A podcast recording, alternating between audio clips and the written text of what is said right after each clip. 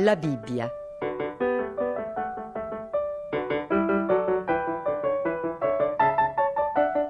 Omero Antonutti legge la Genesi.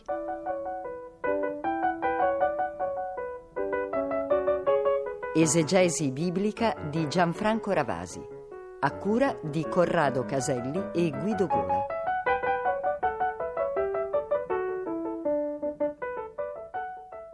Il testo della Genesi che stiamo leggendo di domenica in domenica si avvia ora a un certo suo tramonto, un tramonto tutto particolare. È quello della vita di Abramo, il grande primo protagonista del racconto della storia di Israele, dopo quella di tutta l'umanità, dei primi undici capitoli, quella di Adamo per intenderci. Eh, si avvia ora il narratore a offrirci insieme agli ultimi dati su Abramo anche a introdurre in scena il figlio suo Isacco. Il racconto è costellato di aggiunte genealogiche, di memorie di vario genere che potremmo considerare di tipo quasi tribale.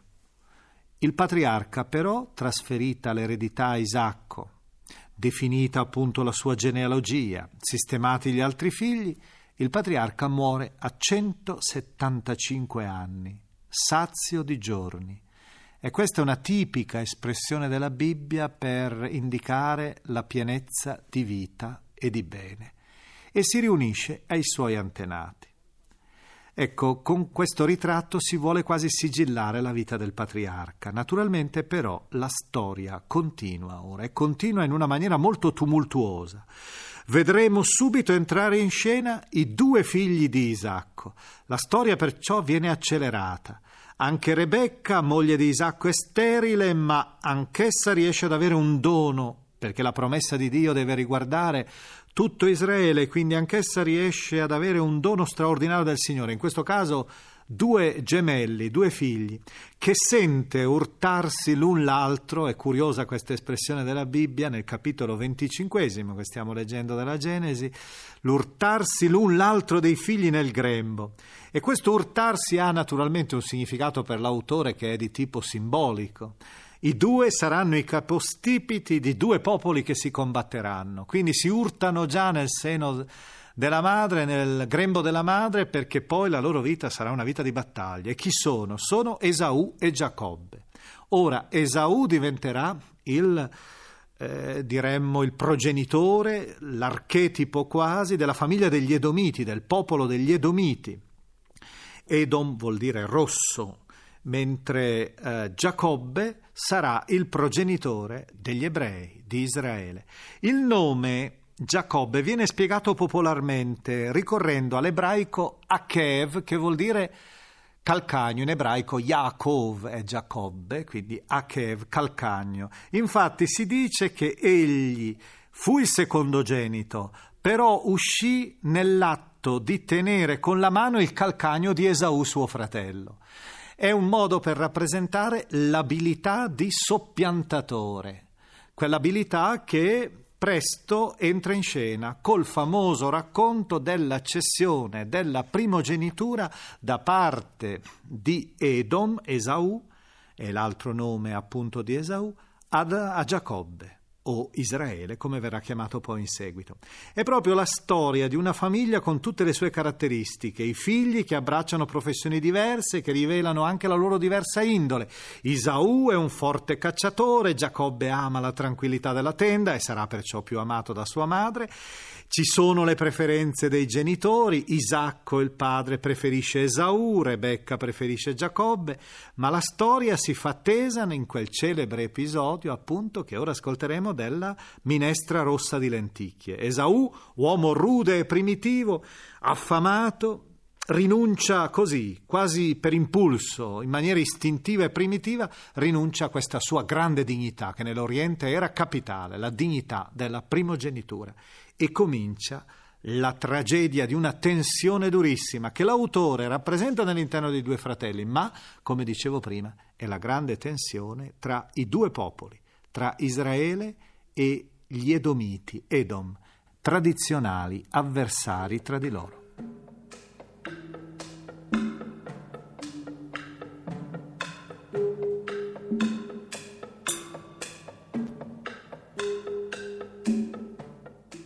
Abramo prese un'altra moglie che si chiamava Ketura. Essa gli partorì Zimram, Yoksan, Medan, Madian, Ipsak e Suak. Yoksan generò Saba e Dedan e i figli di Dedan furono gli Assurim, i Letusim e i Leumim. I figli di Madian furono Efa, Efer, Enoch, Abida ed Eldaa. Tutti questi sono i figli di Ketura. Abramo diede tutti i suoi beni a Isacco. Quanto ai figli che Abramo aveva avuto dalle concubine, diede loro doni e, mentre era ancora in vita, li licenziò mandandoli lontano da Isacco suo figlio verso l'Oriente, nella regione orientale. La durata della vita di Abramo fu di 175 anni, poi Abramo spirò e morì dopo una felice vecchiaia, vecchio e sazio di giorni, e si riunì ai suoi antenati. Lo seppellirono i suoi figli Isacco e Ismaele nella caverna di Macpela, nel campo di Efron, figlio di Zocar, Littita, di fronte a Mamre. È appunto il campo che Abramo aveva comprato dagli Ittiti. Ivi furono sepolti Abramo e Sara sua moglie. Dopo la morte di Abramo, Dio benedisse il figlio di lui Isacco, e Isacco abitò presso il pozzo di Lacai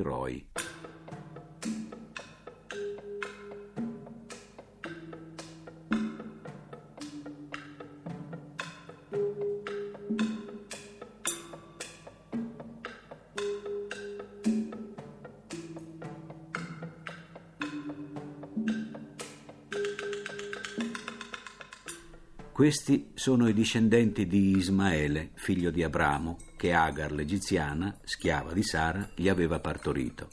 Questi sono i nomi dei figli di Ismaele, con i loro nomi in ordine di generazione. Il primogenito di Ismaele è Nebaiot, poi Kedar, Adbeel, Mibsan, Mimsa, Duma, Massa, Adad, Tema, Yetur, Nafis, Ketma. Questi sono i figli di Ismaele e questi sono i loro nomi e dei loro villaggi e accampamenti. Sono i dodici principi delle rispettive tribù. E questi sono gli anni di vita di Ismaele, 137 anni. Poi spirò e morì e fu riunito ai suoi antenati. Egli abitò da Avila fino a Sur, che è lungo il confine dell'Egitto, in direzione di Assur, egli era accampato di fronte a tutti i suoi fratelli.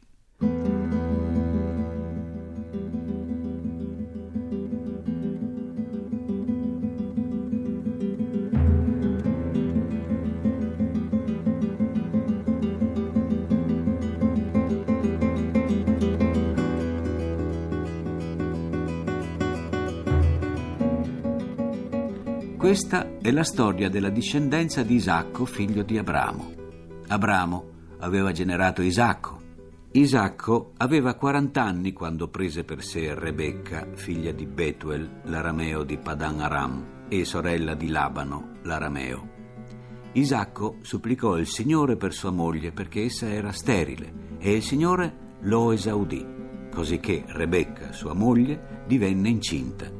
Se non che i figli si urtavano l'un l'altro dentro di lei ed ella disse, se è così perché vivo, e andò a consultare il Signore. Il Signore rispose, Due nazioni sono nel tuo grembo e due popoli dalle tue viscere si separeranno. Un popolo prevarrà sull'altro popolo e il maggiore servirà il minore. Quando poi si compì per lei il tempo in cui doveva partorire, ecco che due gemelli le stavano nel grembo. Il primo uscì rossiccio come un peloso mantello e lo chiamarono Esaù. Subito dopo uscì suo fratello nell'atto di tenere con la mano il calcagno di Esaù e lo si chiamò Giacobbe. Isacco aveva 60 anni alla loro nascita.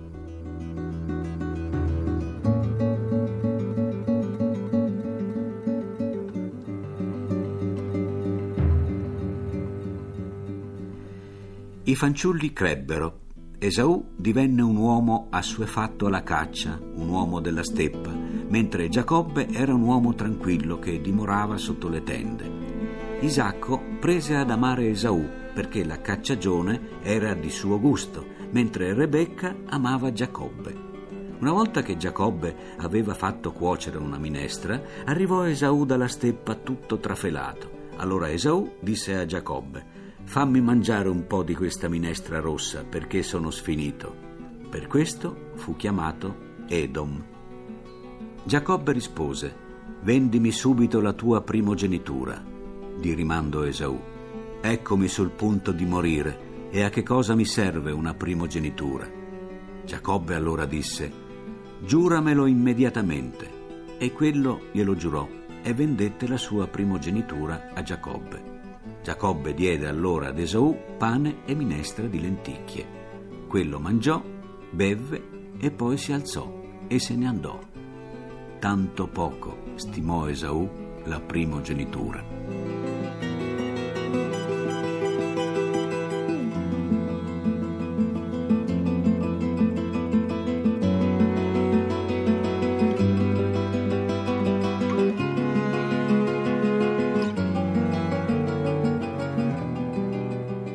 Dopo aver letto il capitolo venticinquesimo, abbiamo ora, nel capitolo ventiseiesimo della Genesi, una specie di sosta. Siamo in presenza di narrazioni diverse che riguardano un incontro ancora tra Isacco, Rebecca e forse qualche lettore più attento ricorderà che nel capitolo ventesimo della Genesi avevamo incontrato il re di Gerar Abimelech, il quale aveva tentato di sottrarre la moglie ad Abramo, la moglie Sara. Il racconto ora probabilmente si tratta di una ripetizione con diversi personaggi. Non dimentichiamo mai che la Bibbia è costituita da racconti tante volte orali e da tradizioni diverse che vengono poi amalgamati insieme in un unico racconto. Ecco, i personaggi ora cambiano però. È il figlio di Abramo, Isacco, e sua moglie Rebecca che vivono più o meno la stessa esperienza con Abimelech, re di Gerar. Ma il racconto del capitolo ventiseiesimo che ho detto è piuttosto misto, intrecciato con elementi vari, ha lo scopo soprattutto di mostrare un accordo che viene stabilito, un tipico accordo da deserto, un tipico accordo legato soprattutto a quel tesoro che nel deserto e chi ha vissuto nella steppa arida della Palestina o anche nel deserto medio orientale sa che cosa significa, quel tesoro che è il pozzo, i pozzi. Infatti L'accordo è un accordo che viene stabilito tra i due clan, il clan di Isacco e il clan di Abimelech, re di Gerar, ed è un accordo che viene stipulato dopo una lunga trattativa attraverso delegazioni, perché in realtà è veramente il bene più prezioso, l'acqua che zampilla dalla terra e che permette al gregge di sopravvivere, è il tesoro, dicevo, più importante. E il luogo in cui avviene questo trattato, in cui viene siglato questo trattato, porterà un nome emblematico, Bersabea, che in ebraico, Bersheva, in ebraico significa o pozzo del giuramento o pozzo dei sette. Del giuramento tutti comprendono, è il pozzo dove avviene la siglatura di questo accordo tra i due, tra i due clan, il clan di Isacco e il clan di Gerar, Gerar, la città di Gerar o Gerar, e del re Abimelech, ma anche il termine sette che assomiglia in ebraico a giuramento è dovuto al fatto che nell'interno della procedura della siglatura del patto ci si scambiano anche, ci sono anche sette agnelle, sette sette capre che rappresentano in qualche modo quasi come una specie di caparra o una specie di segno di accordo. È per questo motivo che il racconto allora ha quasi certamente un'altra finalità.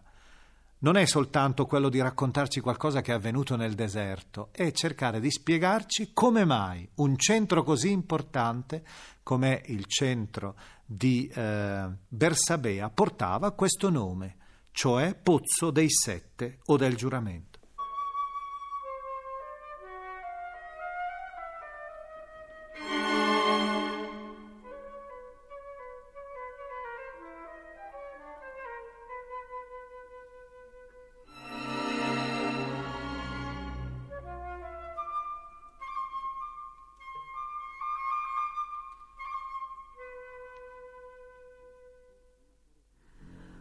Ci fu una carestia nel paese, oltre la prima che era avvenuta ai tempi di Abramo.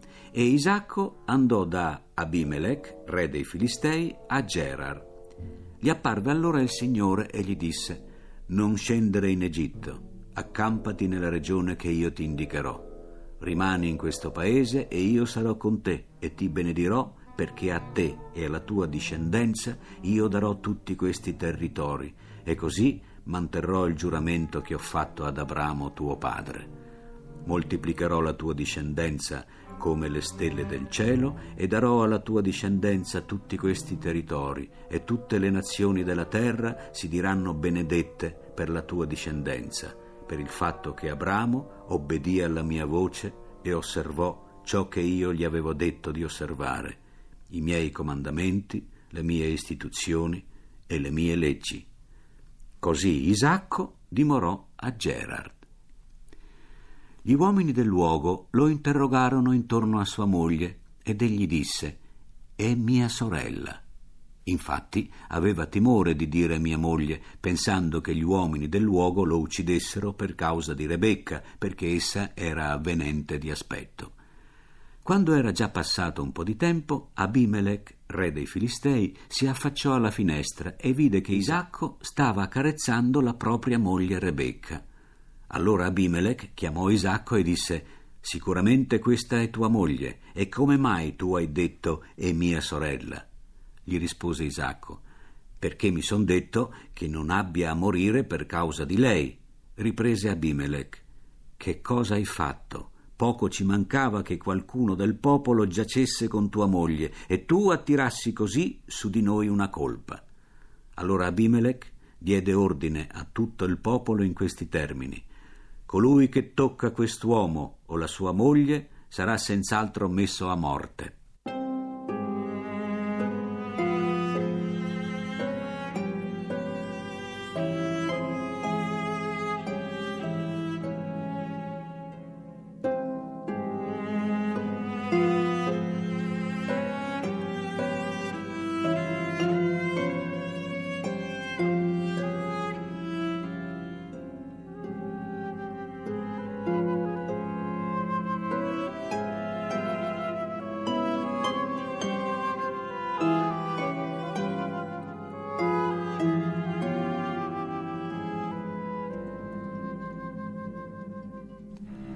Poi Isacco fece una semina in quel paese e raccolse quell'anno una misura centuplicata. Il Signore lo benedisse tanto che quest'uomo diventò grande e continuò a crescere finché divenne assai ricco e venne a possedere greggi di pecore e armenti di buoi e numerosa servitù, al punto che i Filistei cominciarono a invidiarlo. Intanto tutti i pozzi che avevano scavato i servi di suo padre ai tempi di Abramo suo padre, i Filistei li avevano turati e li avevano riempiti di terra. Allora Abimelech disse a Isacco, Vattene via da noi, perché tu sei molto più potente di noi. Isacco andò via di là, si accampò nel torrente di Gerar e vi si stabilì.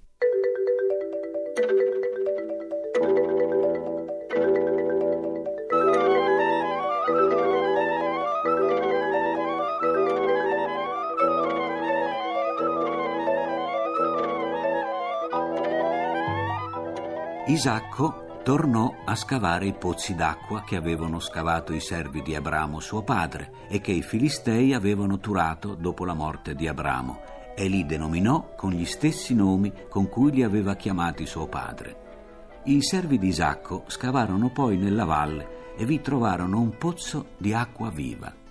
Ma i pastori di Gerar vennero a contesa con i pastori di Isacco, dicendo L'acqua è nostra.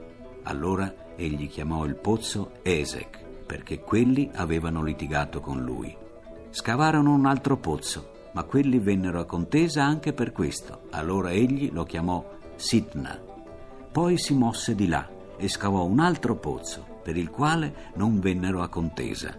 Lo chiamò Recobot e disse: Ormai il Signore ci ha dato spazio libero, così noi possiamo prosperare nel paese.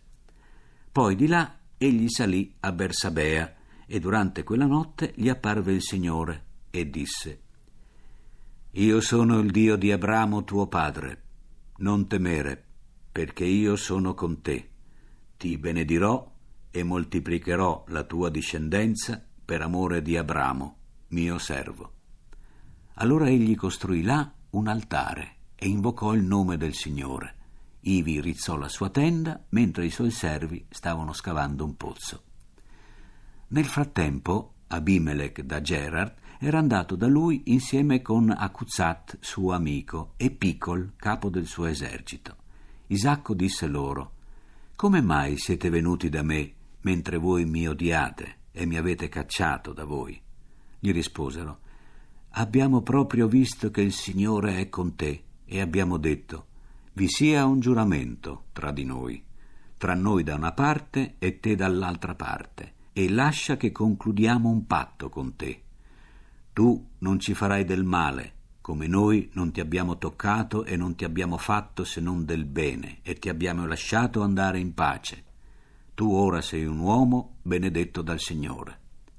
Egli fece allora un convito per loro, e mangiarono e bevvero.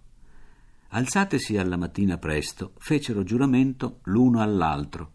Poi Isacco li licenziò, e quelli partirono da lui in pace. Or proprio quel giorno arrivarono i servi di Isacco e li informarono a proposito del pozzo che avevano scavato, e gli dissero Abbiamo trovato l'acqua. Allora egli lo chiamò Sibea per questo il nome della città fu Bersabea fino al giorno d'oggi. Quando Esaù ebbe quarant'anni, prese in moglie Giudit, figlia di Beeri, Littita, e Basemat, figlia di Elon, Littita. Esse divennero fonte di amarezza per Isacco e per Rebecca.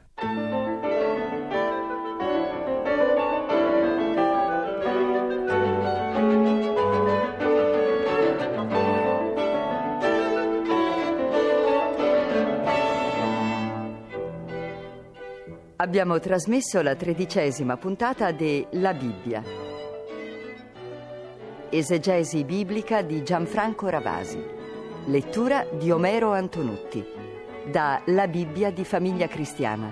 Nuovissima versione dai testi originali. Edizioni San Paolo.